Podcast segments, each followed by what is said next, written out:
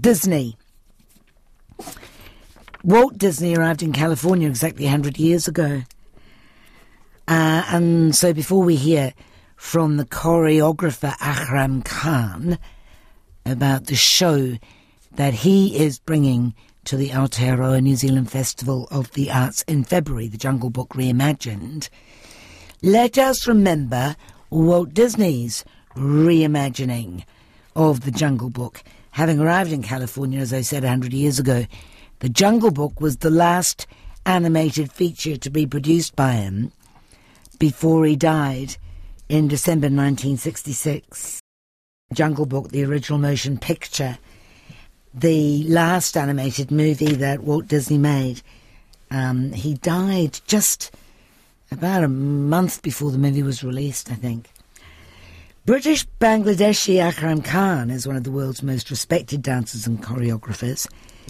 He has a show called Jungle Book Reimagined, which he is bringing to the Aotearoa New Zealand Festival of the Arts in February. Here is some music from that.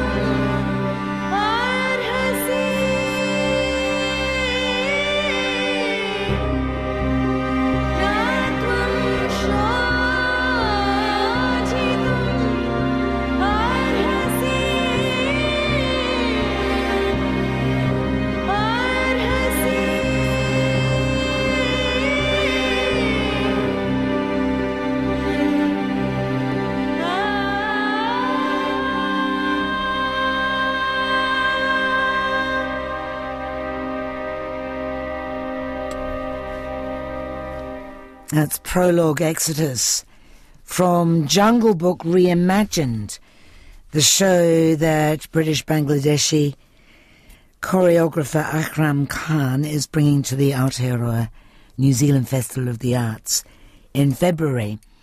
He began his dancing career in a tour of Adventures of Mowgli when he was about 10.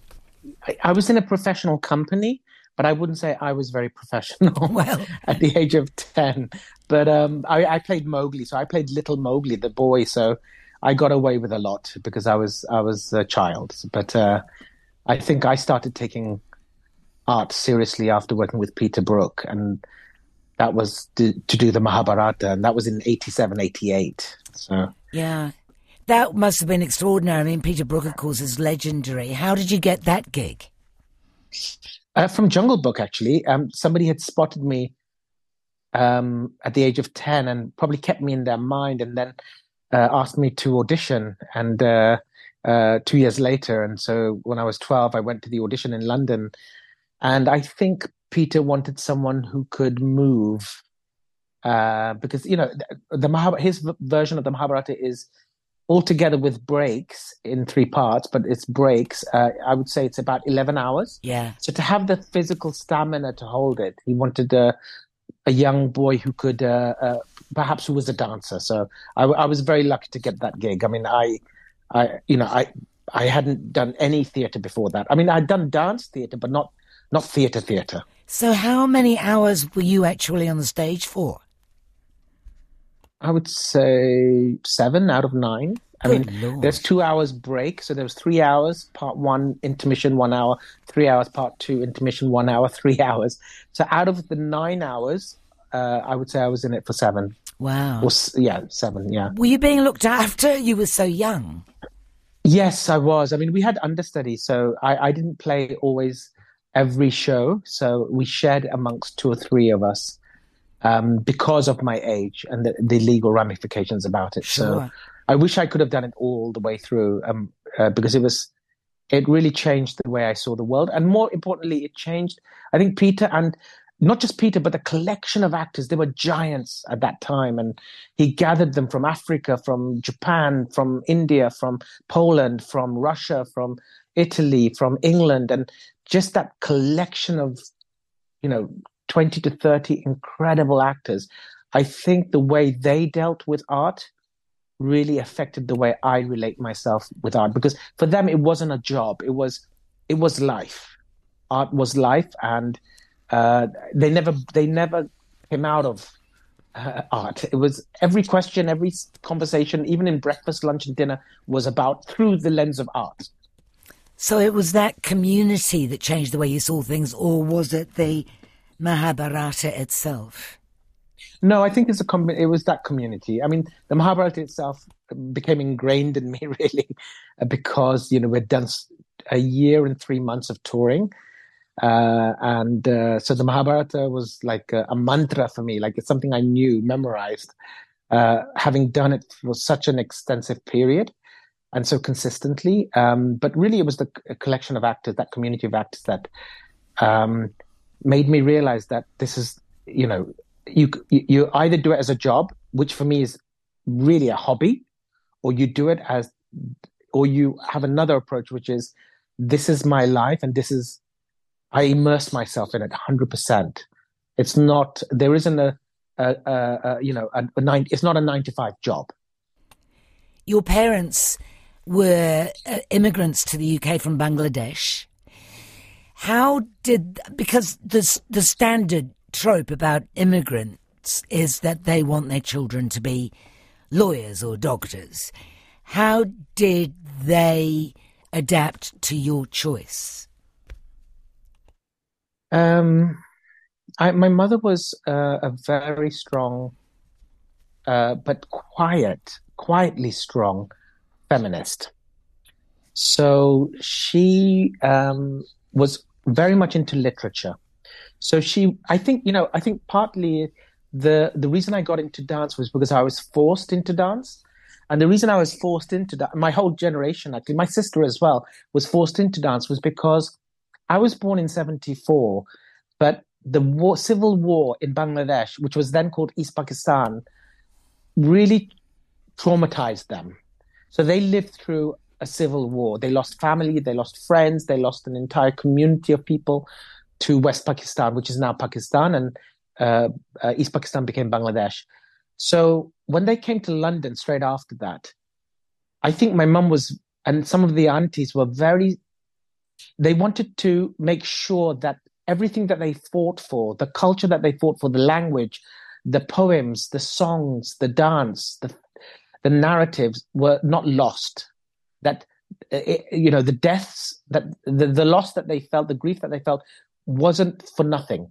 So they really kind of pushed, I would say, forced us, all the children, to learn the poems, the songs, the dance, the theatre, and so I learned. Um, I feel like we were kind of like living museums rather than a museum, so they could store these this culture into us. And I call it a living museum because the body is a living museum. We carry without us, we carry in our bodies our ancestors, our great great ancestors, you know. And so, in a sense, we are just continuing that thread, if you like, of that culture. But you chose it as a career. Was that all right? Um, I think that was true. I think they were worried. They were worried for sure. Uh, the community put a lot of pressure on my parents that I go to university. So eventually I went to university, but uh, it was to study dance. And, you know, I understand. Um, my nephew, who's now 15, 16, my sister's ter- terrified of him going into dance uh, because, you know, she's like, well, not everyone's going to be Akram Khan. You, you were lucky, right? And so, yes, there is a point that I was super lucky to, to do it, but I would have been even more unluckier if I wasn't doing the thing I love doing, even if I was unsuccessful at it. The fact that I love doing what I do, that love was it, what was really the important thing. And that's what I tried to explain to my sister, who who now is going, oh, my son, my nephew basically is wanting to go into dance because of you, and he loves dance. And I'm like, well, just go with it. I think my parents were concerned for, you know, it's not, it's, it's not a, it's not a. You don't know if you're gonna, you know, get a salary. You don't, you know, dance is like theater, like acting. It's, it's just precarious. Yeah, it's very precarious. Yeah. I, yeah. I, I get the impression that your mother was the source of a lot of your creativity and supportive. Your father was slightly more difficult, and your first solo, Desh, uh, looked at your relationship with him and yes. his homeland. Uh, I, I, I don't know whether you worked stuff out with him through that. No, I, I think it's. I think I never got to work it out. I think uh, I worked it out for myself but I never resolved. You know, you know, everyone knows family is so complex. yeah, uh, it's so complex, you know, and I didn't know how to love my father because he never showed me love. But it's not that he didn't love me; he just didn't know how. He didn't know how to show me love the way I wanted to be, the, the way I wanted that, the way I would have liked him to show me love you know, and it's a different generation. Was it a and generational thing or a cultural thing? Because a lot of people, I don't know how old you are, but you're not that far uh, from me, and parents um, of our generation were generally um, more withholding.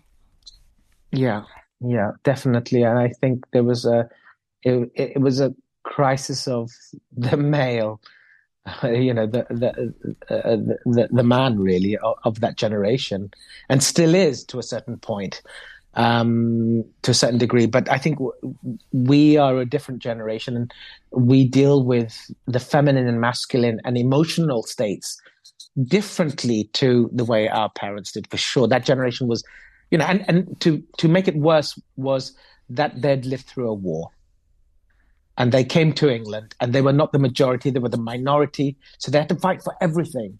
So my father had to become very tough. It's only when he passed last year that I began to love him. Until that point of his death, basically the next morning after his death, I started to see him for who he was. And I started to see patterns that I never recognized before. And that was his way of showing love. His pat, his way of showing love was, you know, he's got a museum in his garage filled with five copies of every article that I've done over the last 25 years. Um, and uh, uh, from all over the world. So the, we're talking about thousands and thousands of articles, press release, uh, uh, posters. This I did not understand that that's his way of showing his love. Mm. Did he know that you loved him? No. No, I think uh, that's my. I'm at war with my wrongs, really. Um, he died very suddenly uh, and uh, I, I, I, I, thought I had two or three years left um, to at least sit down with him and talk to him about, but I never did. I, he, he died pretty suddenly, and my biggest regret was I was not there on the night that he died. Uh, but I, I, that's the funny thing, you know. I'm an artist, and I should, I trust my instincts, and yet at that night, when he got in the ambulance, somehow my instincts were saying I feel like he knows something I don't. He was looking at me like he knew something I didn't. What he knew was he was not going to come back. What I didn't know was was I was convincing myself that oh he's going to be back tomorrow morning. He's just going to the hospital to do a checkup and he'll come back tomorrow. And so the, uh, yeah, it was a huge eye-opening moment for me. Uh, death. That's why my work is my work has always been around life and death, really. So how do you live with that kind of unfinished business? Because we all have unfinished business to some extent. How do you deal with it? I think uh, I don't run away from it anymore. I think I was running away from my father all my life. Um, and who was that? When you're running away from something, you're also running towards something. So I was always running towards my mother. She was my uh, you know, the one I looked up to, etc., etc. I think the way I deal with it now is I stopped running and I just turned around. And when you stop running and you turn around and you confront it, I th- think you start to relearn. Um, and I process every year that I had with him, and I, I just analyze everything that I that I did with him, and try to see it through his perspective. It's incredible because my mother taught me a lot about empathy, but I never had empathy for my father because I was so angry with him. Um, and all my works, all my works has both my father and mother in it. The rage that comes out of the work is really from my father, my experience with my father, and the love in my work comes from my mother. Why were you so angry with him? Oh, you know, I think my father was a very complex man. When I was a child, because I never got into private schools, because, you know, as you said, immigrant children, most of them uh, uh, want their children to go to private schools, the best schools, academic. I never got into any private school. I was a rebel. I just did not belong in front of a desk. And so that was a big shame to him. But I remember every morning I think from the age of, I don't know, probably from the age of seven till about 13, until I got into the Mahabharata. That's when he stopped doing it. But as a ritual, every morning, he would whisper or say to me, You will amount to nothing. Oh, no, did he? No, no, every morning as a ritual. He was so angry, I think, with, I think anger sometimes doesn't come from the thing that you're aiming it at I think because he loved me, that was he he thrust the anger, and that's that was the wrong way. I think he was unfinished in his own life. So he didn't achieve perhaps what he wanted to do. So that frustration came out in those words because I wasn't achieving what he wanted me to be. So it was it was like a to my left ear, by the way. So he would always whisper to my left ear, "You will amount to nothing." Before I went to school, right to nursery, pri- well, to primary school, etc., etc until about 13. But my mother knew that was happening. So every evening when I came back, she would whisper in my right ear, Akram, those who say to you that you will amount to nothing are actually truly terrified of who you can truly become. So I had this contradictory messaging and influence um, that was very traumatic. It was a very traumatic period of my life, I would say. I suppose you wouldn't be who you are today had you not gone through that. That's always the solace we can take from those times, is it? I'm made. We are made up of our experience of, as children. We see the world. We we experience the world based on what we have experienced as children. It's limiting. Those. How do we overcome those limitations? I, it's hard to say. I mean, I'm. I can't say that I did it on my own. Um, I stopped believing in myself. I was so petrified that people thought I was stupid and dumb until for a, for a long time, you know. And until when? I until I the moment I decided that this was dance was my life. What happened was I did the Mahabharata for a year and a half. I joined at 13. I came out roughly at 14 and a half, 15. I went back to school and I realized I'm terrified and I hate being at school. So every day for a year, I lied to my parents where I would leave in a uniform, school uniform.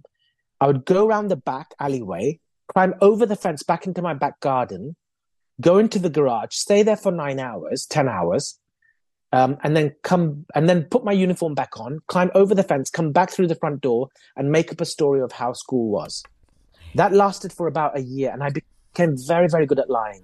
You have to be because my mother was a teacher, so she would know if I if my version's changing or if I've copied a version that I said last week. I had to be very meticulous. But to live a lie for a year, and then a year later, I got caught. I was going to say, did the teachers never turn you into your parents?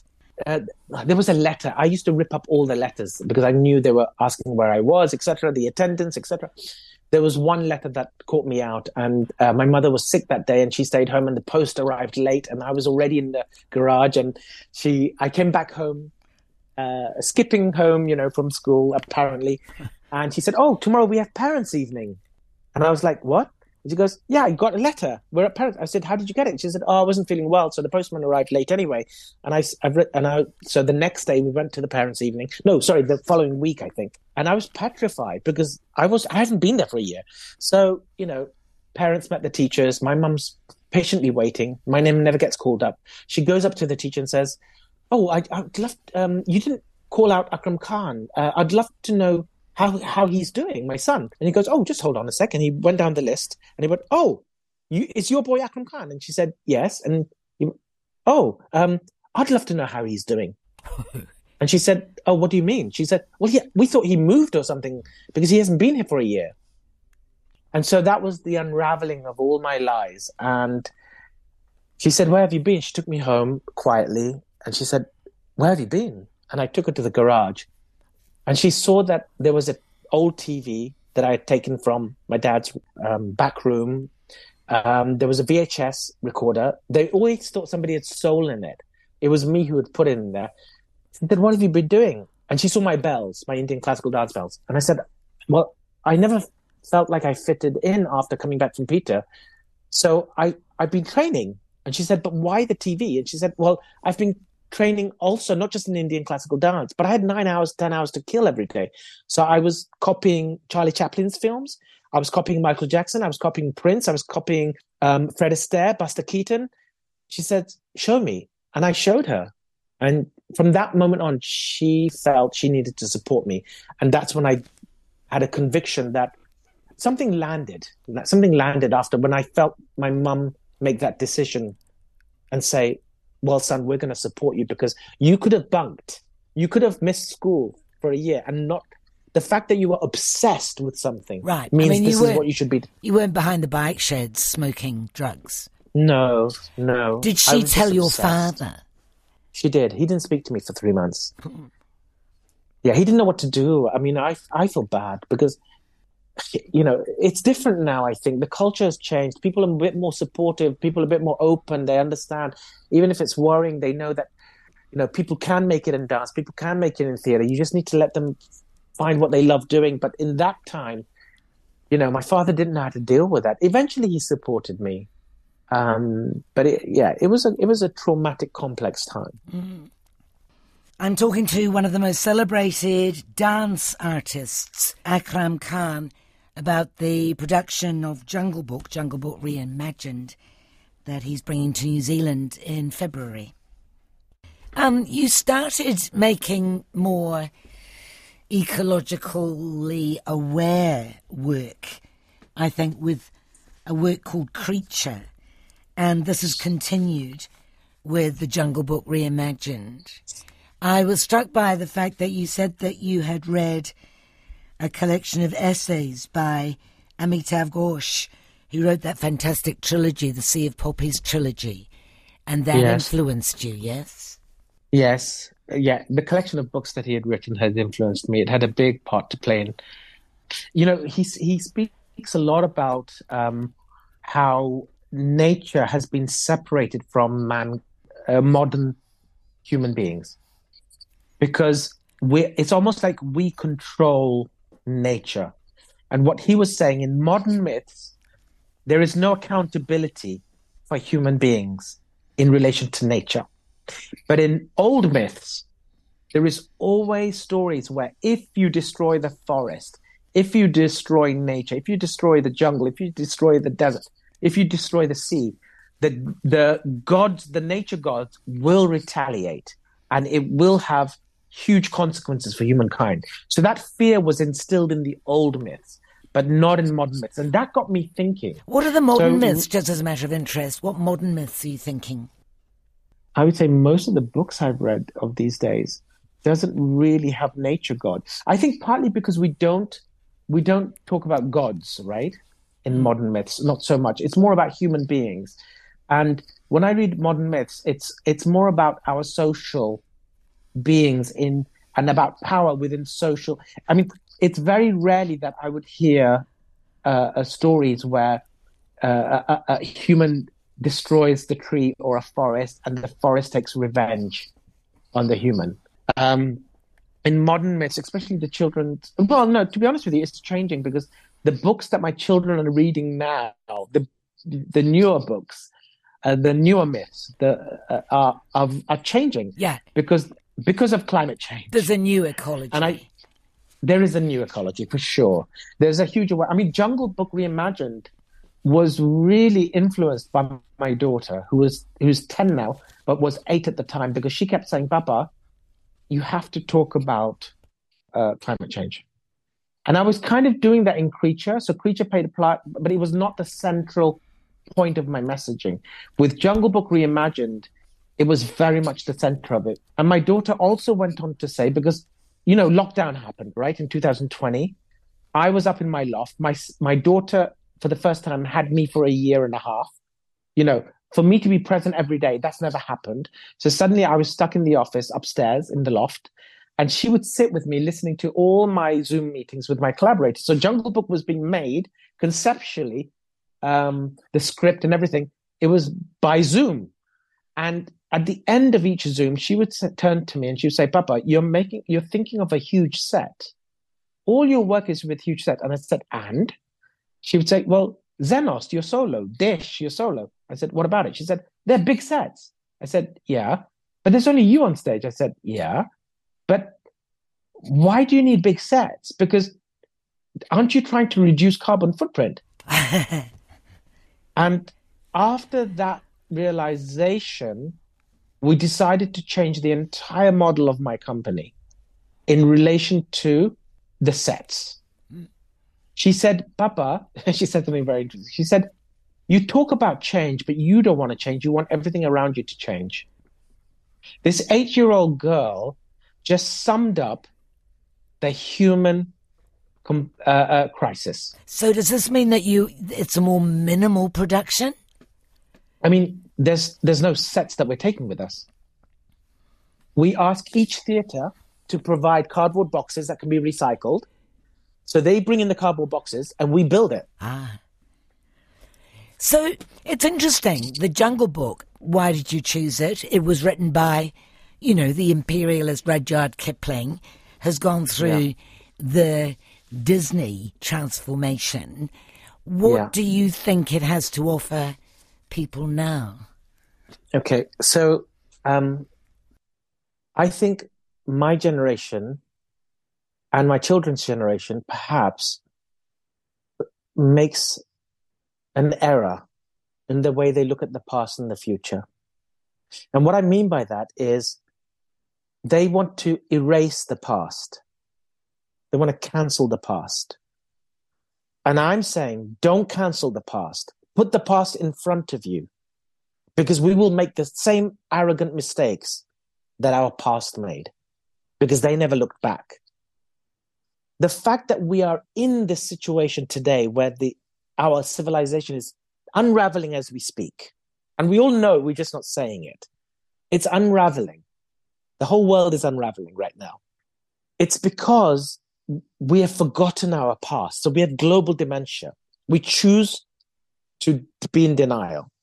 Second World War, First World War should have taught us the mistakes and the horrific wrongs that we have done, but also the beautiful things we have achieved. It's very modern thinking to go, well, that's bad and this side's good. The moment you say this side's good, is already a bad way to look at it. In bad choices, sometimes there are gray areas where maybe there is some good. And in good choices, sometimes there are bad things in there. So, what I'm trying to say is, we are in the world of social media.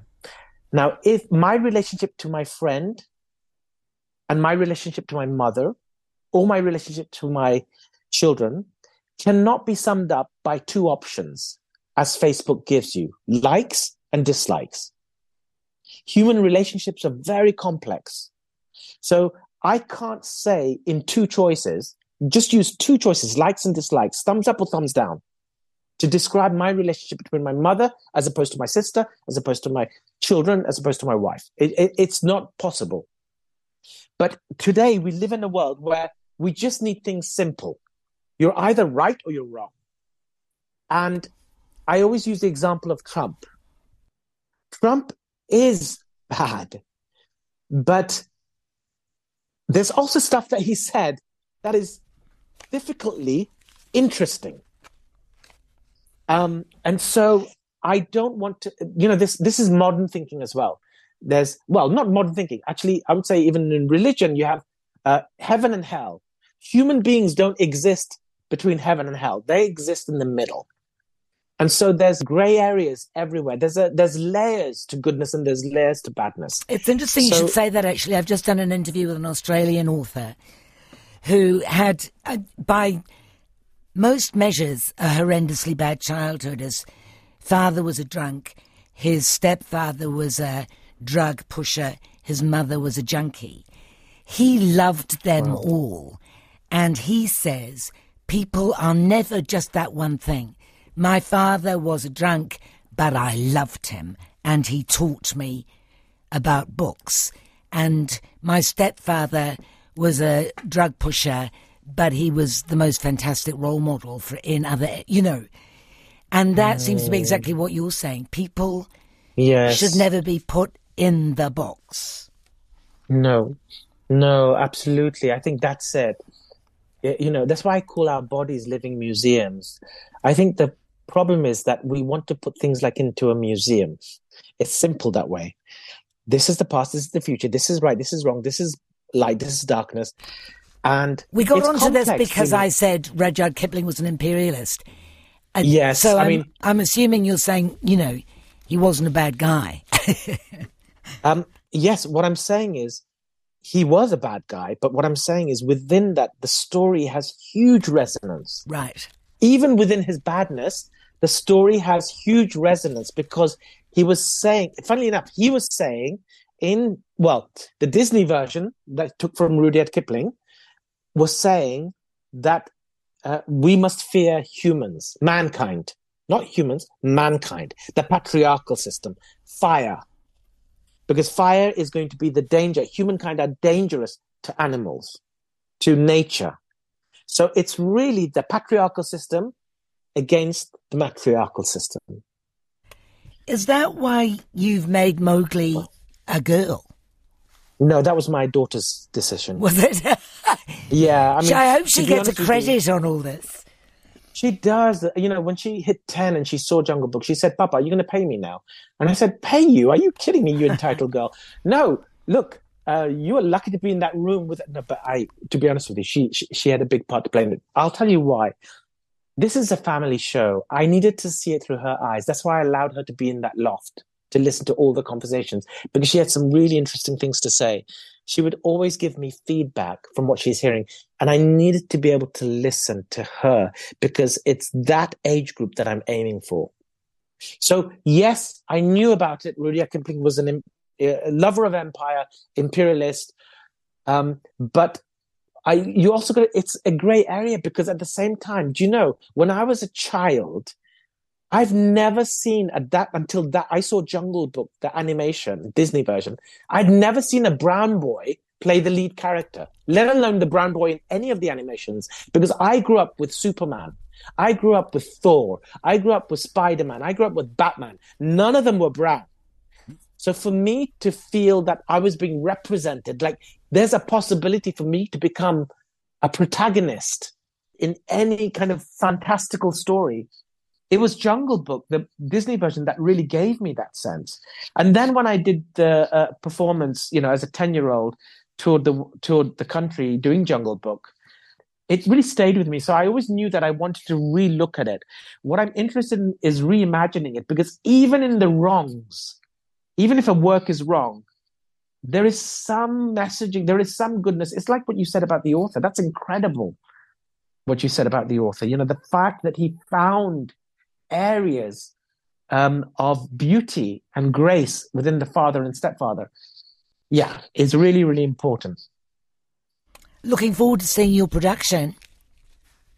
Thank you. I'm look. I'm so so excited. I mean, uh, that you know the festival has invited us back, and and also you know British Council, New Zealand have been hugely supportive of this, of us coming there. So uh, without them, you know, the festival and the British Council, it just wouldn't happen. So in in the times that we live in for me and i'm a big all blacks fan. So you know i grew up watching you know i'm anti rugby my body's anti rugby uh, i wish i could have been a rugby player but you know i i was very good at running funnily enough. Not running 100 meters but at, when i was a kid i was very good at running away. Yeah.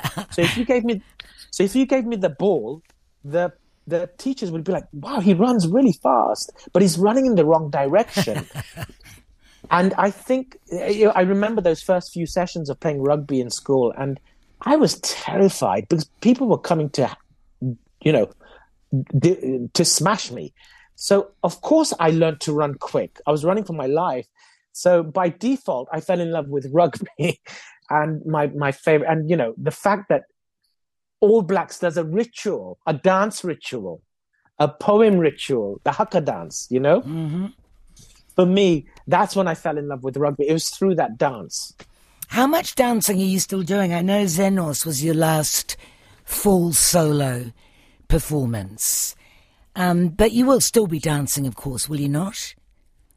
Yes, I'm. I'm preparing next year to do a cameo role in uh, in a work. Um, so I'll dance in small bits. I mean, I can't sustain a, an hour and ten minutes. It's not that I can't. I just the body. The, yeah, it's just it's just too mentally, emotionally draining, and physically the amount of preparation I have to do.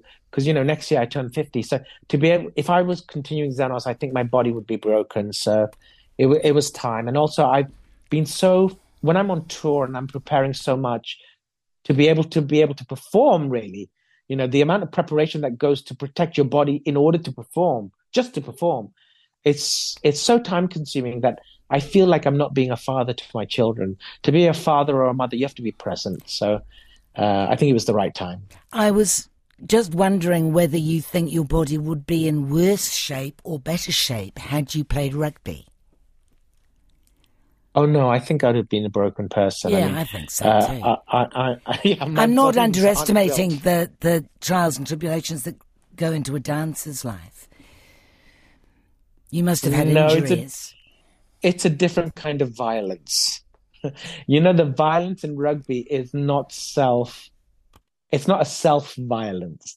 You know, you're not doing it to yourself. It's others doing it to you in your dance, it's a self violence. It's a violence of oneself because you can control how much you push your body. So, how did your body adapt to not being pushed, not having all those hours of practice every day, not having those long performances? No, I, I, I would have, uh, you know, I, it was in lockdown.